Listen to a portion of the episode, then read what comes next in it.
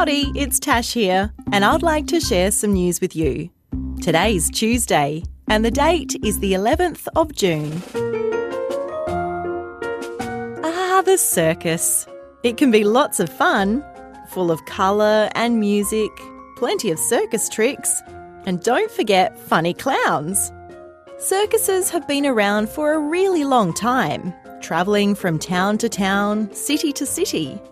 Animals used to be a big part of them, but a lot of people thought that wasn't very nice. A lot of countries have stopped using animals in their circuses, but there are some that still do.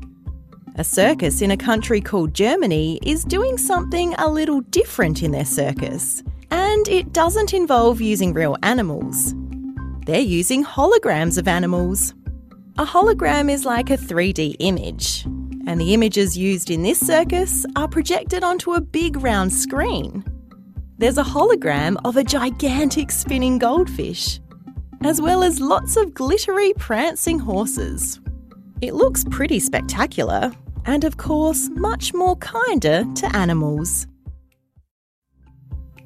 And that's the end of news time for today on ABC Kids Listen. Let's catch up again tomorrow.